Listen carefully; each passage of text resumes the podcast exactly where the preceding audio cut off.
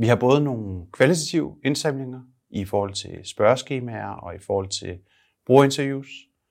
Vi har også, øhm, for, for del, så har vi kvantitativ øhm, data, som vi opsamler fra brugernes adfærd i appen, såsom hvad, hvad klikker de på, øhm, og i, i hvor høj grad klikker de igennem ting, hvor lang tid bruger de appen.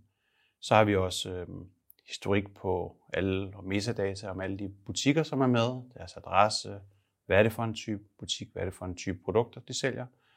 Og vi har selvfølgelig al vores transaktionsdata øh, liggende også. Vi har et setup, hvor vi prøver at indsamle det hele ind i, hvad vi kalder et data warehouse, som i virkeligheden er en meget stor database.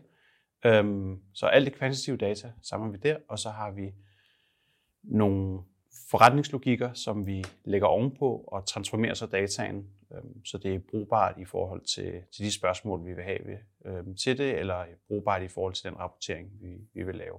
Så det rå data går typisk igennem nogle forskellige trin, før vi så øh, viser det eller, eller bruger det til analyse.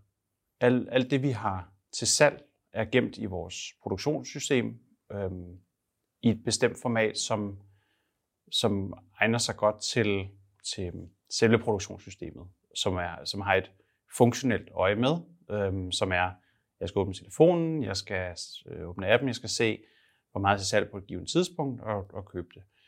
Det er ikke det samme som, hvordan vi har lyst til at rapportere på det. Så vi vil gerne kigge på, hvad var der samlet til salg over perioden, hvordan var øhm, fluktueringerne i, i det samlede antal, og, og så, vil vi, øhm, så vil vi også se noget andet metadata. Så det er både sammenkoblingen af data, og så logikken i, hvilke dage vi attribuerer en bestemt vare, der var til salg. Øhm, og det ser meget anderledes ud, i, når det er transformeret, end, end det gør i den, i den rå, rå tabel.